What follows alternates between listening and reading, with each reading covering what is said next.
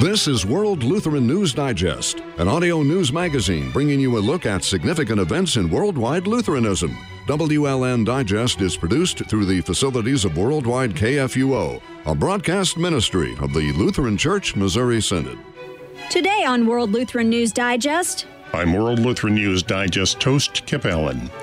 The Bible warns us many times that followers of Jesus will be persecuted. This is true even here in the United States, a country dedicated to religious tolerance. Laws and regulations are enacted in many states forbidding Christians from practicing their faith in the workplace. Those who try may find themselves in court facing civil or even criminal punishment, ranging from fines to loss of a lifetime business to even prison. One state where Christians face this kind of persecution is Colorado. That state's Civil Rights Commission came down hard on a cake artist who declined to create a special cake celebrating same sex marriage, although he said he'd sell the gay couple any cake already in his shop. Now, this happened back in 2012 and is still tied up in the courts. More recently, a Christian graphic designer decided to open a business where she'd create a specialty website for people celebrating their marriage, but as a Christian, she would only accept traditional marriage couples. Fearing legal persecution, she contacted the Alliance Defending Freedom before opening for business. And that fight's just beginning. I speak with ADF attorney Jeremy Tedesco about the situation in today's World Lutheran News Digest.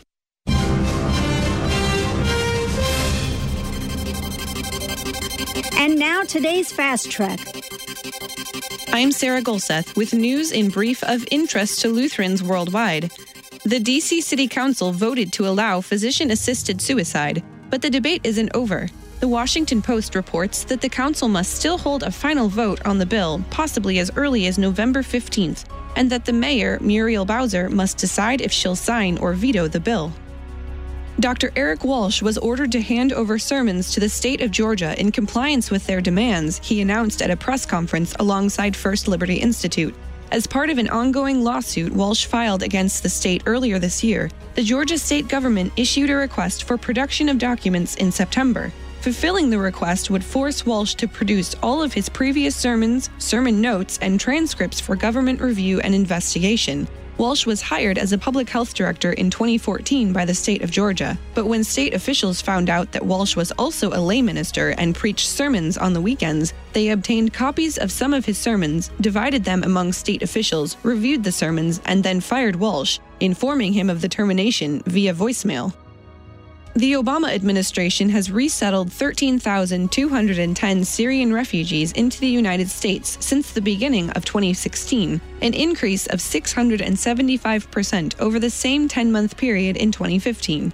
Of those, 99.1% are Muslim and one half of a percent are Christian. World Lutheran News Digest will be back right after these messages. Hi, I'm Pastor Ted Lesh, pastor at Chapel of the Cross Lutheran Church in North St. Louis County, inviting you to listen to our KFUO radio worship broadcasts on Sunday evenings at 6 o'clock. Active worship, preaching, music, and singing are part of every one of our services at Chapel. Join us Sunday nights at 6. It's one more broadcast worship opportunity for you from your friends at Chapel of the Cross and KFUO Radio. Facebook is one of the biggest social media instruments for checking out what is going on with Worldwide KFUO. On our Facebook page, facebook.com slash KFUO radio, you'll see us posting pictures, online videos, show information, as well as reviews and previews of events at KFUO. Worldwide KFUO. We are where you are on Facebook at facebook.com slash KFUO radio. The worldwide leader of confessional Lutheranism, Worldwide KFUO, the messenger of good news. Hi, I'm Mark Hawkinson, host of Jubilation on Worldwide KFUO. Coming up this Sunday from 1 to 4 p.m., I'm going to be sharing not only great Christ centered hymns and songs, I'm going to be also providing various scriptures for you all about the subject of a real hope. See, when yours is centered in Jesus totally, then you have a hope with no minus sign attached to it. So join me Sunday for great music and a hope with no minus sign. That's Jubilation from 1 to 4 p.m. on Worldwide KFUO.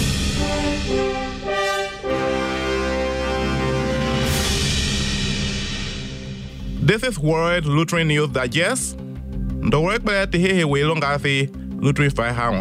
I'm Kip Allen, host of World Lutheran News Digest. My guest today is Mr. Jeremy Tedesco with the Alliance Defending Freedom. Uh, Mr. Tedesco, can you tell me a bit about yourself and about ADF? Sure, I'm senior counsel at ADF. I run our Center for Conscience Initiatives. Uh, ADF, Alliance Defending Freedom, is the world's largest legal alliance protecting religious freedom, life, and, and marriage and the family, both domestically and internationally. And specifically, there's been some cases coming up recently in the state of Colorado that have really put religious freedom on the line. Uh, for example, there's been one cake maker who has uh, gone into legal problems because he refused to make a cake for a, a, gay wedding. And now there's a graphic designer who wants to open a business that uh, would cater specifically to people celebrating their marriage. But the owner and uh, artist is an evangelical Christian and believes firmly in the marriage is between a man and a woman. What is the Colorado law in here that is running into problems? And is it a law or is it a regulation by the Colorado Civil Rights Commission? What's going on with that? Sure, it's a state law that says in public accommodations there can't be any discrimina- discrimination on the basis of several uh, protected characteristics. One of them is sexual orientation. But what we see, Colorado and many other states and, uh, and, and, counties and cities as well, who have these laws on the books, is they're actually using these laws to force people to ex- engage in expression they disagree with about marriage, uh, and otherwise violate their First Amendment rights. And, and that's what these cases are about: is that there's these public accommodations laws don't trump the First Amendment. The First Amendment protects speech expression and, and free exercise of religion. And when the government starts taking these laws and using them as tools to con, to, to require uniformity of thought and, and, and belief and opinion, key societal, political, moral issues like what is marriage, like what kind of marriages should be celebrated and which ones shouldn't, the government's gone too far. And so Colorado has been punishing and prosecuting Jack Phillips, the cake artist you talked about, for several years now. It is now pending before the United States Supreme Court. And then we just filed the Lorie Smith case, 303 Creative, challenge this law as well. Now, there there is a legal maneuver that you are doing with the 303 case. I think it's called, uh, what is it, a preemptive? It's preemptive in nature. It's called a pre enforcement challenge. Okay. Right. And how does that work? Sure. It's been around for many, many, many years. I mean, decades. Uh, it's been used by civil rights organizations like ADF to protect our First Amendment rights. And, and the whole idea behind a pre enforcement challenge is you don't have to wait for a law to be enforced against you before going to court and trying to get it uh, an order prohibiting the government from being able to enforce it against you. The whole idea is that if you know that there's a credible threat that exercising your First Amendments would be in violation of some law, you don't have to subject yourselves to the penalties, which sometimes are fine, you know, uh, restrictive orders, re-education, training, sometimes even jail time is possible. You don't have to subject yourself to those kinds of penalties. Instead, you can go to court and say, "I want to do this." The government is telling me I can't because of this law, and I need an order from the court saying that I can exercise my rights in the way that I want to. Now, I understand uh, you're actually filing this in federal court rather than state because this is a, an issue where the state is violating, in our belief, the uh, U.S. Constitution. Is that right? That's right. Our case on behalf of Lorie Smith and 303 Creative is in federal district court in Colorado.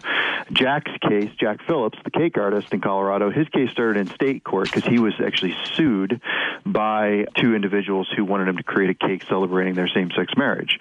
And so when he declined to do that, they took him to court. And see, that's the whole reason why Lorie Smith is in court, trying to protect her rights. She knows that if she enters the wedding industry and starts creating websites celebrating the union of one man and one woman. She's going to be forced to promote marriages between persons of the same sex, and she doesn't want to do that. She knows it would violate the law, at least as far as Colorado interprets their law, to to make that kind of a decision.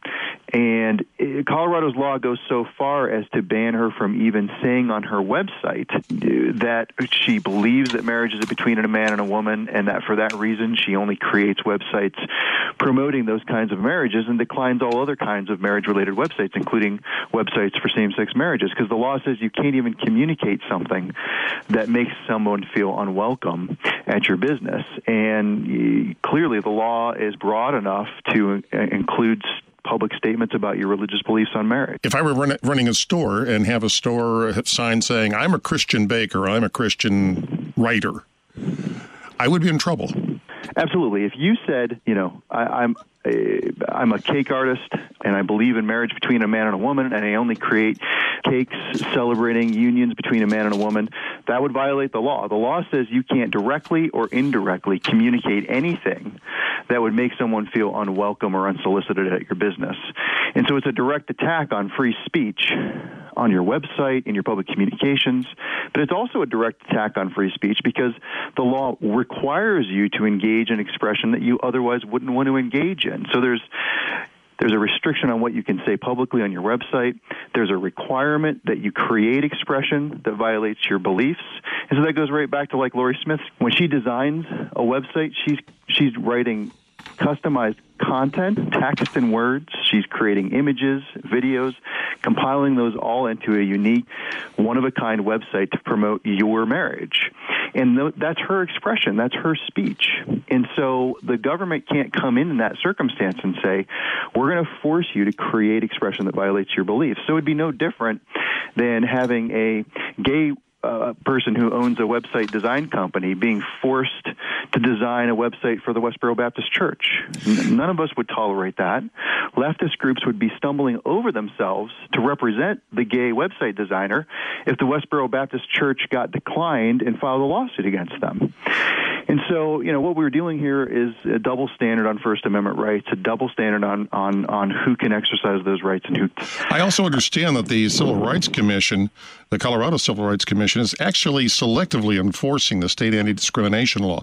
There was actually three separate uh, cases, I believe, of cake artists who were ruled not guilty of discrimination when they declined to make a cake for a Christian customer who specifically wanted to celebrate religious opposition to same sex marriage. That's right. So the commission is prosecuting Jack Phillips because he doesn't want to express messages that are contrary to his religious beliefs about marriage. Yet these other cake artists who believe in same sex marriage are not required under state law to create celebrating a message that opposes same sex marriage. Well, that's, that's selective enforcement, that's viewpoint discrimination, that's saying people who agree with the government don't have to be compelled to express messages they disagree with, but people who disagree with the government have to promote the government approved message. Look, there's there's really nothing more fundamentally disturbing, unlawful that you can think of when it comes to the use of government power or the, the, the, the, the misuse of government power. When you start giving the government the ability to determine what's orthodox on these kinds of crucial issues in our culture, and then punishing people who disagree. Um, the government shouldn't have that power.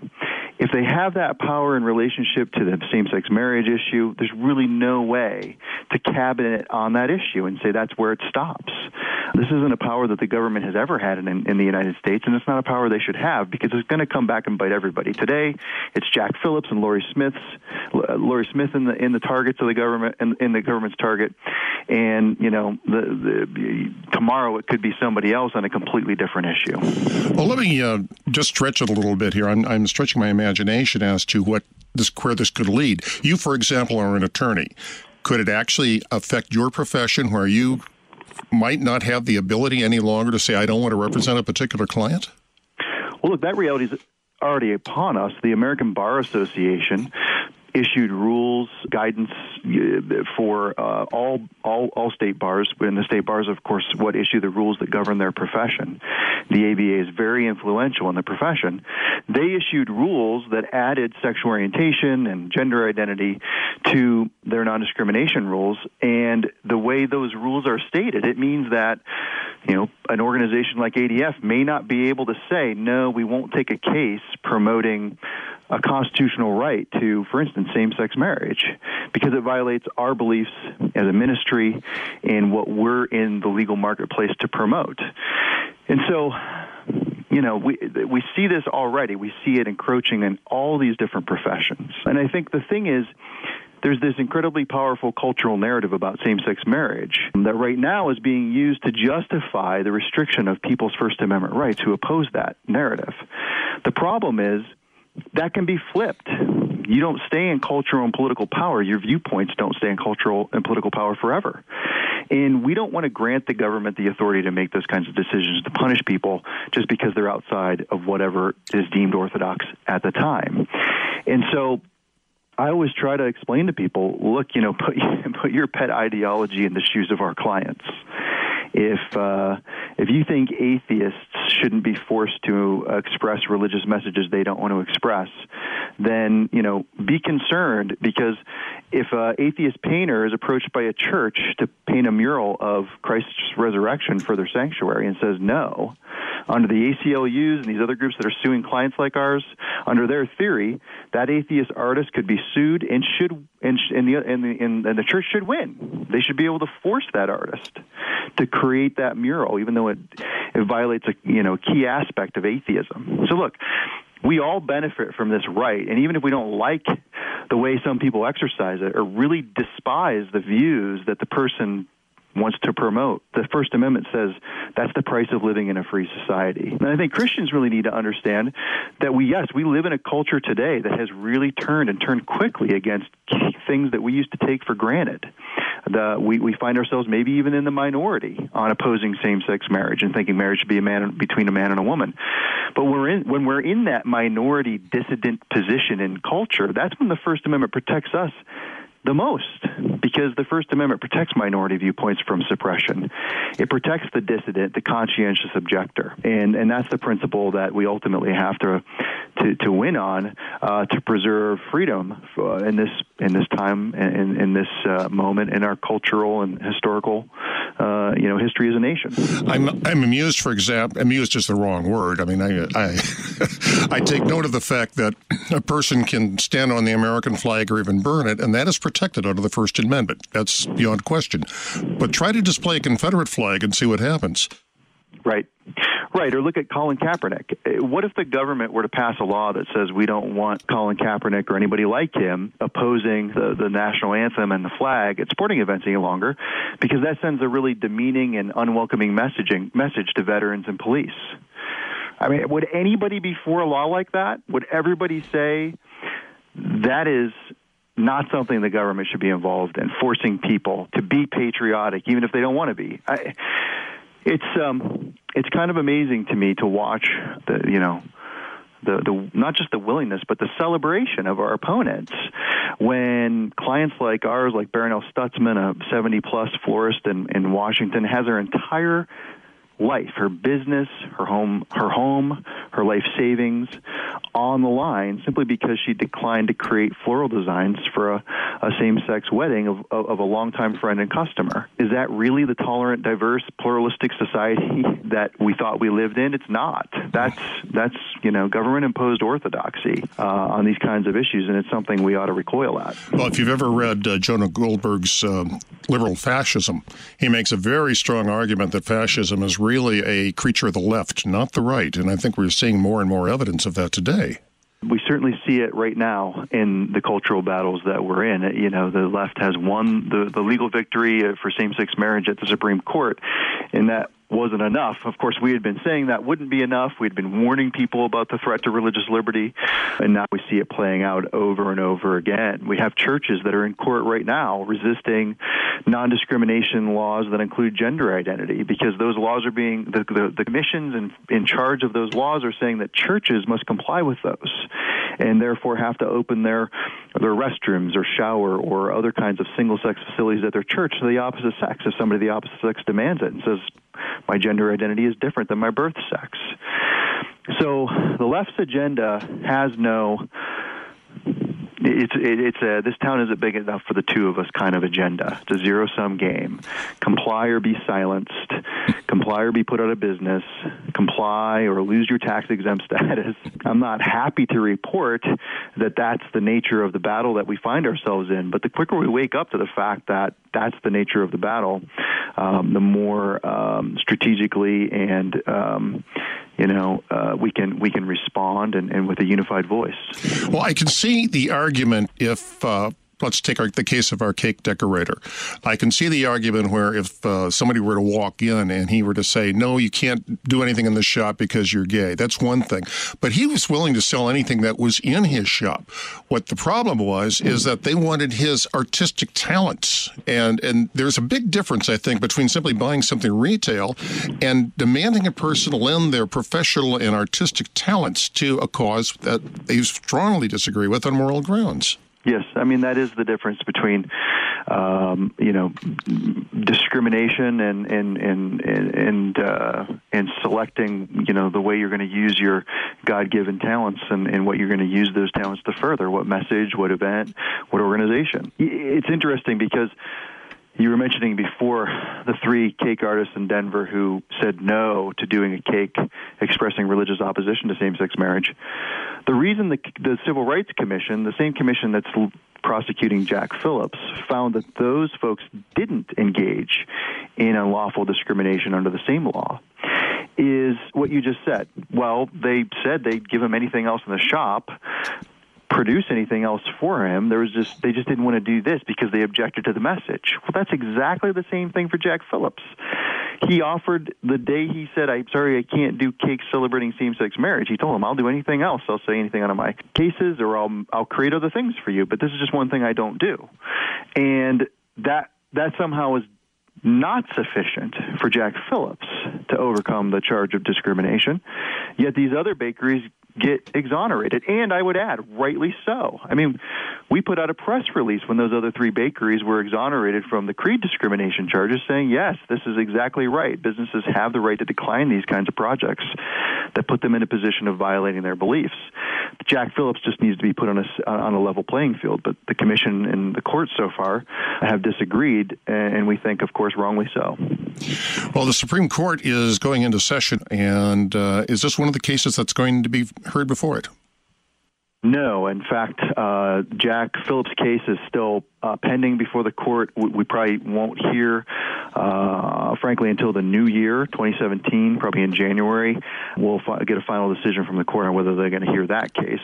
As far as Lorie Smith's case is concerned, it's just got filed. We asked for an injunction, temporary injunction. The the briefing schedule and oral argument on that is still yet to be set, um, but we hope to get to a ruling pretty quickly in that case that'll free up Lorie to immediately enter the the wedding industry and start creating the expression she wants to create provided she wins.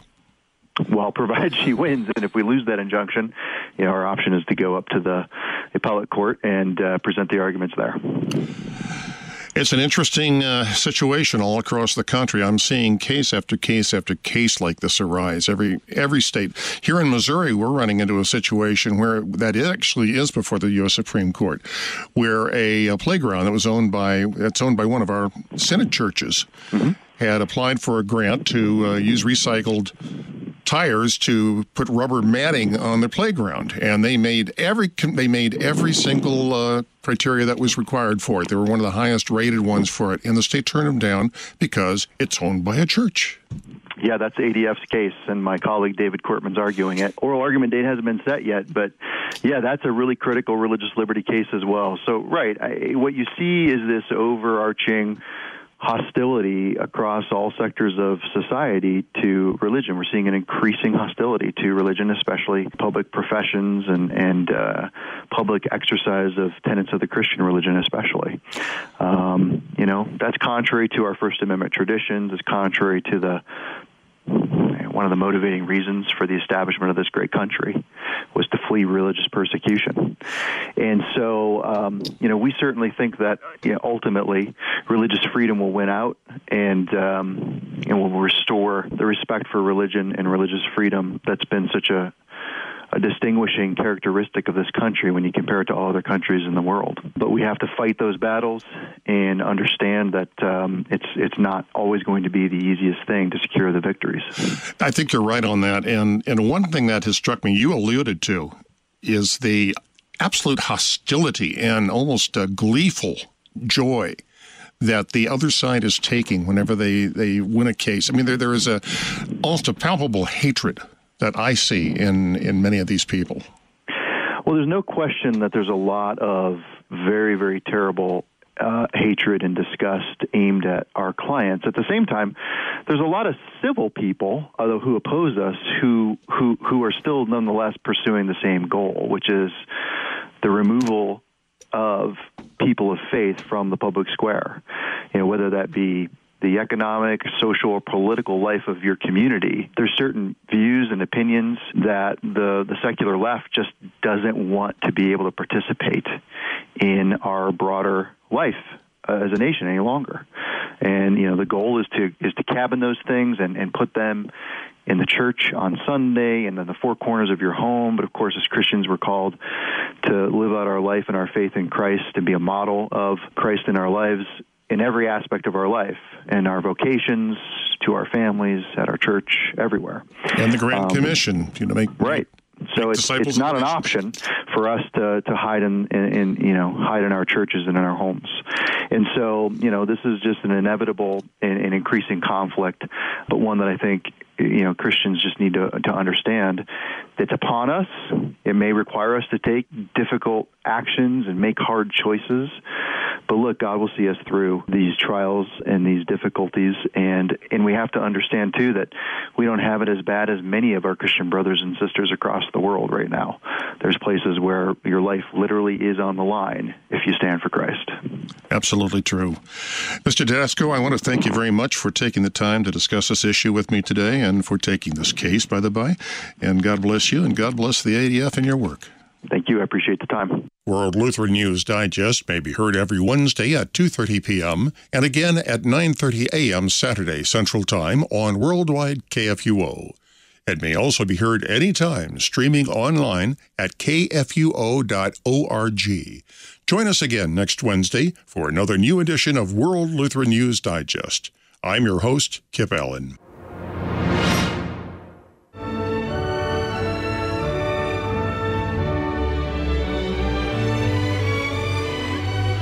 World Lutheran News Digest is a broadcast ministry of the Lutheran Church Missouri Synod.